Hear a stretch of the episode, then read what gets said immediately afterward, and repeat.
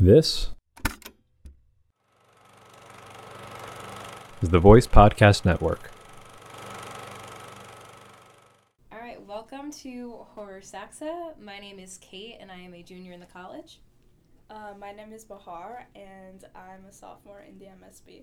So, Bahar, how did you get interested in true crime?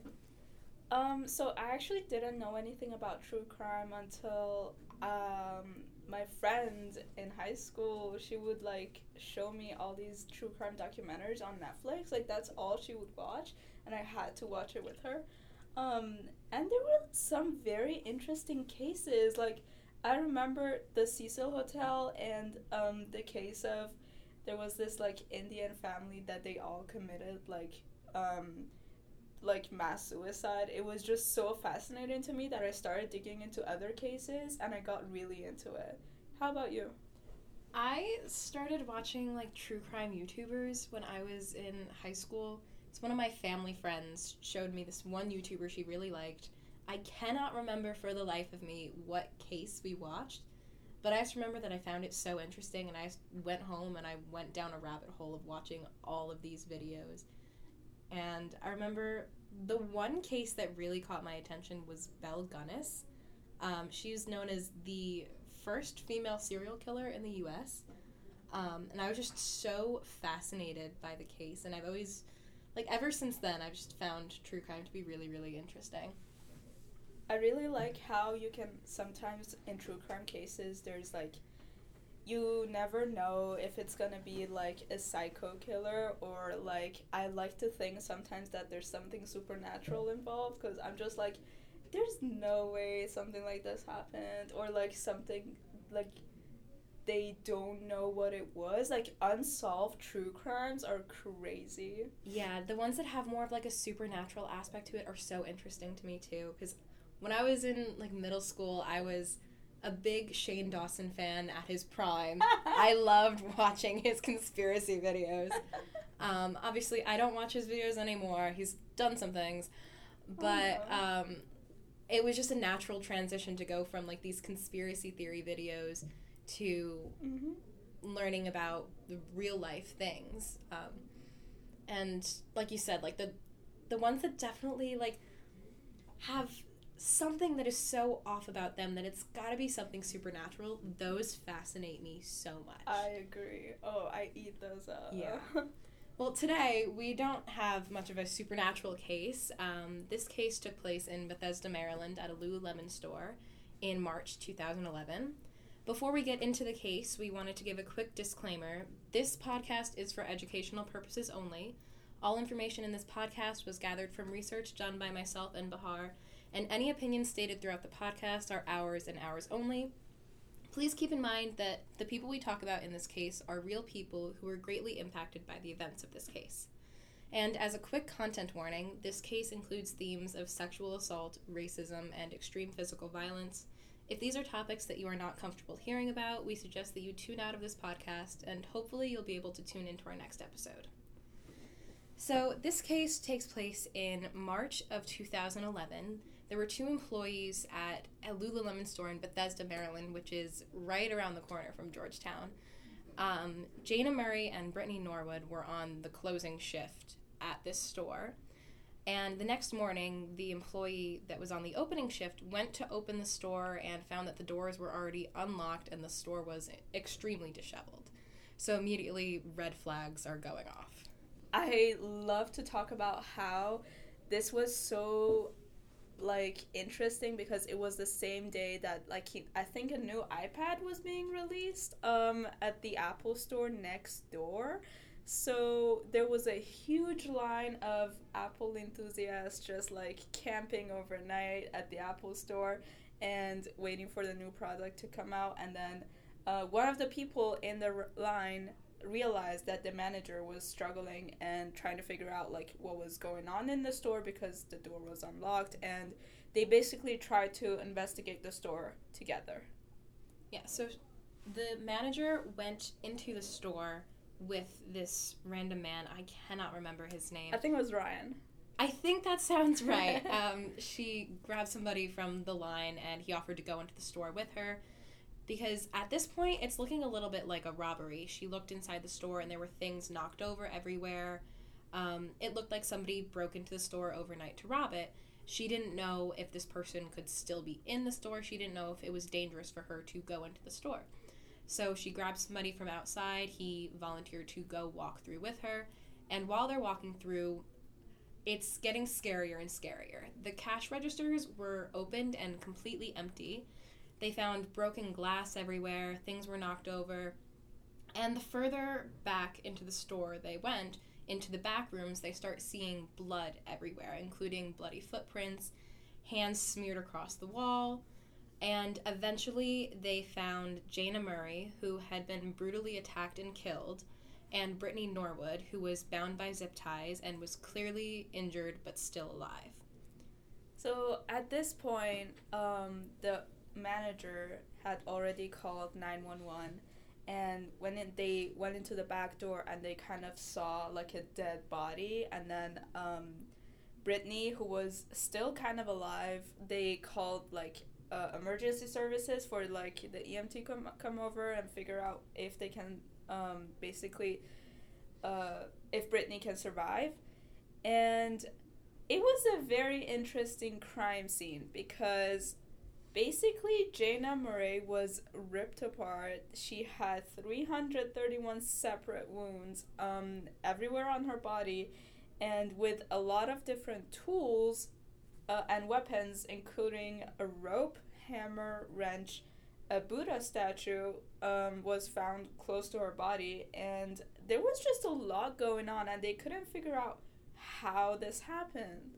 Yeah, so while Jayna had all of these brutal injuries, including 200 that were just focused on her face, her neck, and her head, with these five different weapons, Brittany Norwood mainly had superficial injuries. Um, she had a gash on her head and a cut on her hand that needed stitches, but everything other than that seemed not to be serious. So it was very confusing to see this drastic difference between Jayna, who was attacked to the point of not being able to survive, and Brittany, who just needed to be stitched up and could be sent along her way. So, as soon as Brittany was taken to the hospital, was checked out, and taken care of, the police started to question her to try and understand what was going on. Yeah. So, um, again, I think something that I also noticed about the case of Jayna's injuries were she could probably survive, except for she had one wound that was uh, basically it was a very hard hit on her spine that basically broke her spine, and that's why she died. So she could have technically survived, um, but Brittany was just there was a lot of blood around there, so it would seem as if she was injured, but the, a lot of the injuries, again, as Kait said, were very superficial, and um, there were also a gash in the crotch area of Brittany's um, leggings, which kind of allowed the police to think that maybe there was some sort of sexual assault happening to both women. Um, but again, some things were definitely not adding up. There were two sets of bloody footprints, and basically the police concluded that one of them belonged to a woman and the other one was basically a larger footprint. So it could be to like the attacker slash robber slash murder. Mm-hmm. We don't we don't know. Yeah. So as the police talked to Brittany to try and understand what was going on, because so few things were making sense, Brittany gave them a story of her version of what happened that night.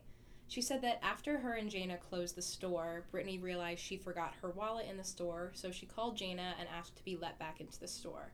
The two of them went back, um, and when they went into the store to get Brittany's wallet, they left the door unlocked. They thought it was going to be a quick in and out trip, so they didn't mind leaving it unlocked. Brittany said that two men allegedly came in behind them and started attacking them. One of these men was taller, around six feet tall, and the other was shorter, from five foot three to five foot five. The taller man attacked Jayna, and the shorter attacked Brittany. So at this point, that could start to explain the difference between their injuries because the man that allegedly attacked Jayna was so much larger than the man that attacked Brittany. The men reportedly separated the two women so they couldn't see what was happening to the other, but they could hear each other because they were in the same building. They were just one or two rooms apart. Um, Brittany had her ankles and her hands zip tied, and her hands were set above her head in a sort of awkward positioning. And the man that was with Brittany started to torture her. He repeatedly hit her, not with the intent of killing her, but just to call her to cause her pain. He started calling her racial slurs and said her full address to her, which makes this seem that this was not a random attack. It was a targeted attack. It makes it seem as though the attackers at least knew Brittany before coming into that store. And Brittany said that the man also raped her. But there's a lot of complex details to this story. Again, something that I want to point out, just put out there. Um, Lululemon has a policy where uh, employees on the closing sh- shift need to check each other's bags um, to look for things in case anyone stole anything. And this was the case um, the night uh, before the murder. Basically, um, Jayna found a pair of leggings in Brittany's bag and she confronted her. She was like, hey, what's going on? And then from then on, we don't know what happened. So I I don't know if Jayna had found the pair of leggings in Brittany's bag or if she had suspected her of taking them. I think she may have Mhm. seen that a pair of leggings was missing. She went to her and said, "Hey, has anybody done the check of your bag yet?" As the routine goes, and she said that somebody already did it, but Jayna asked around and nobody had checked Brittany's bag yet. So Yep. it's assumed that she did steal this pair of leggings. She also did have a history of stealing from previous jobs. I believe she was previously fired from a different location of Lululemon for stealing, and I believe she was also already caught stealing from this location of Lululemon as well, and she was on her last strike. They told her that if they caught her stealing again, she would be fired. So obviously, Jayna accusing Brittany of stealing and threatening to report her was something that Brittany did not want to happen. Yeah. Um, but again, the police was still following the potential murderers and suspected men. So they checked the CCTV footage from uh, the Apple store next door, and they saw two men dressed in all black walking past uh, at around the time of the attack. So naturally, they followed them. They asked around the local stores if anyone had bought a ski mask recently. Um, but what they found is that the two men just actually worked at a nearby restaurant and they were dressed in all black because that's their uniform. And the employees at the Apple store during the attack, they heard a lot of noise coming from the Lululemon store. The employees at the Apple store thought that this was just some kind of coworker drama when they heard all the screaming going on. They reported only hearing two women's voices and never hearing a man's voice. So this could be assumed to be just the voices of Jayna and Brittany that they were hearing.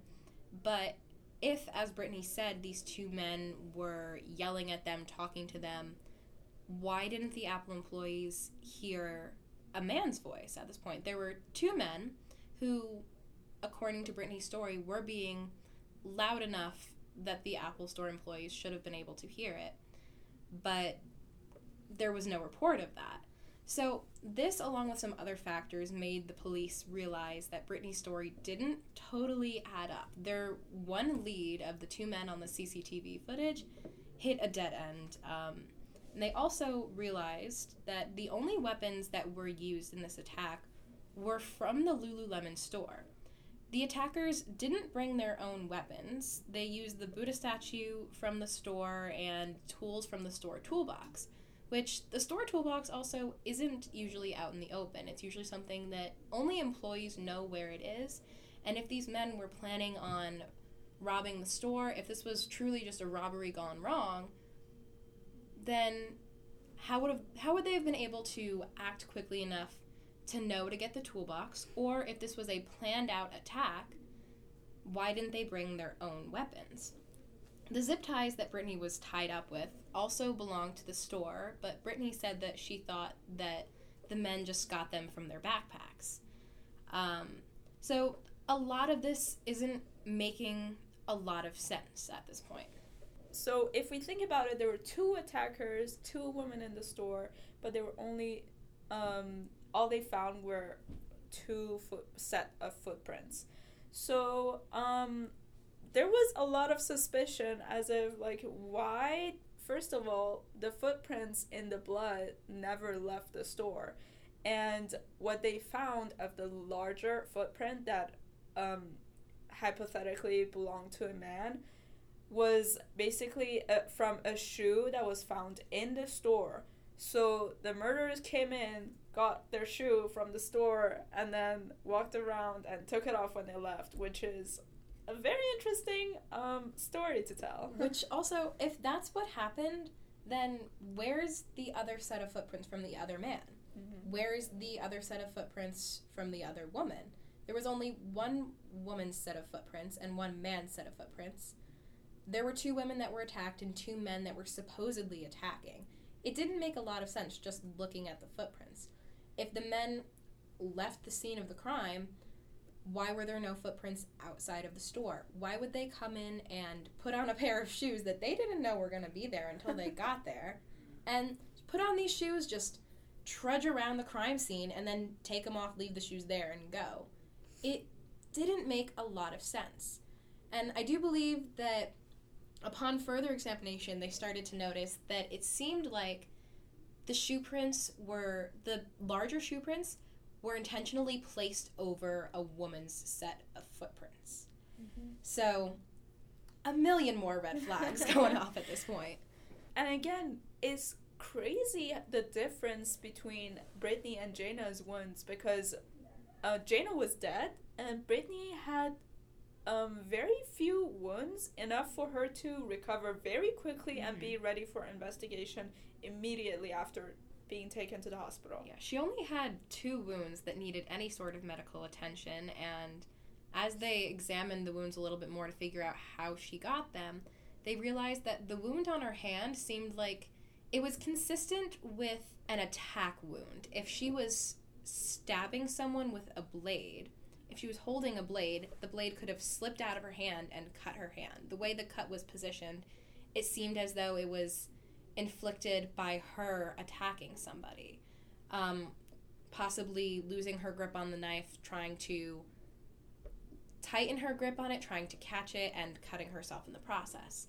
And then the wound on her head seemed like it was a result of Brittany attacking someone with an object and then pulling the object back too far and hitting herself in the head with it instead. And the rest of her wounds, the superficial ones, seemed to be intentionally self inflicted they were at an awkward angle for someone else to do. So at this point, the police are wondering if Brittany had something to do with this attack. They weren't immediately assuming that she was the sole attacker. They questioned whether or not she was working with the attackers and she knew about the attack in advance of it happening. Yeah. And again, we talked about how Brittany had a history of kleptomania and how basically that could have been something that led to this. Somehow they could be connected. Again, like the police just thought that maybe she was working with the attackers. Um, but again, now we get to the car. Um, basically, um, Brittany said that Jayna had parked um, illegally in front of the building when they returned to the store. Uh, but her car was nowhere to be found, and police assumed that the attackers stole it. And later, a police officer saw the car parked three blocks away only two hours after the murder with someone sitting in it. When they did this forensic testing, they found both Jayna and Brittany's blood in the car, as well as a hat that had Brittany's blood on it.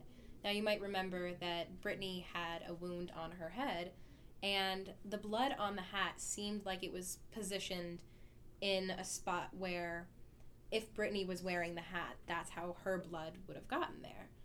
Um, Brittany then changed her story um, and insisted instead that the attackers made her move the car and then walk back to the store. This didn't make a lot of sense to the police. Originally, she said that the attackers had probably stolen the car, um, but police didn't quite understand why. If Brittany was given the opportunity to get in this car and drive away, why she didn't just keep driving to the police station. Now, we don't want to question how a victim acts in a moment of being attacked in a traumatic moment like this because Mhm. fear and trauma make a lot of people act differently and may not act, make you act rationally. But it didn't make a lot of sense for her to drive this car three blocks away and then get out of the car and walk back to a scene where she knew that her coworker was being brutally attacked and where two attackers were waiting for her. Apparently, on her walk back to the store, she also walked past a police officer and never asked for help. And it just seemed so confusing that she had this perfect opportunity to save herself and potentially save Jayna, and she didn't take it. Yes. And just to add a little bit of dimension in there, um, police did a rape kit on Brittany, and there was no evidence of sexual assault. And so far, if you've been following and if you've kind of put the pieces together, we kind of come to the conclusion that this may have been something that was planned by Brittany herself. This wasn't a heat of the moment thing. She sat and tried to figure out how to get away with this after the fact. And even though up until this point it was all kind of speculation of whether or not Brittany was involved, the one bit of information that kind of sealed the deal for police was they realized that there were teeth marks in the zip ties that were around Brittany's wrists, indicating that she had tied them herself. Because if you're putting zip ties around your wrist, you can't tighten those with your own hands. The only way you can tighten it without help from anybody else is with your teeth. So Mhm. she tied herself there. She didn't have help from anyone. If there were other attackers, they could have helped her make it look a little bit more staged. She had to tie it herself, and the way that she was found seemed very, very posed. The way that she had her arms above her head, she could have very easily moved her arms into a more comfortable position, but she didn't. She was sitting in this very posed way that didn't seem natural. Even if attackers had forced her to sit like that, it wouldn't have been natural for her to stay sitting like that for the hours after the attack. But with now the motive of her being caught stealing and potentially at risk of losing her job, and the forensic evidence that places her in Jayna's car, the teeth marks on the zip ties, the bits of her story that aren't adding up, police came to the conclusion that there were never any attackers and it was all Brittany. And I would just like to remark on the fact that it is phenomenal how quickly the police worked in this case. They saw very quickly that things weren't adding up, and only a week after the attack took place, Brittany was arrested. The Lululemon location where this occurred now has a sort of mosaic in in the front window that is meant to tribute to be a tribute to Jayna. People leave flowers outside of the store to remember her. They've done an incredible job of acknowledging the tragedy that happened without letting it define their brand and making an effort to remember Jayna. just to give you a little bit of background on Jayna and to humanize her a little bit. She was also she was an athlete and she was very invested in anything um, especially extreme sports. She would do a lot of like bungee jumping and stuff like that. She was very invested in learning more about the science of ath- athleticism and uh, all her coworkers like liked her and when this came out again like her family said that Jayna had never talked about Brittany because she was not in her circle of friends because they didn't get along. Um, and again like we suspect this is because of Brittany's behavior but Jayna has been um, said to be a lovely person. To give a little bit of peace to Jayna's friends and family, Brittany was found guilty of first degree murder and was sentenced to life in prison, making sure that justice was brought to the tragedy that occurred to Jayna. and that basically concludes our case for this week Thank you so much for listening. We will catch you in our next episode of Horror Saxa.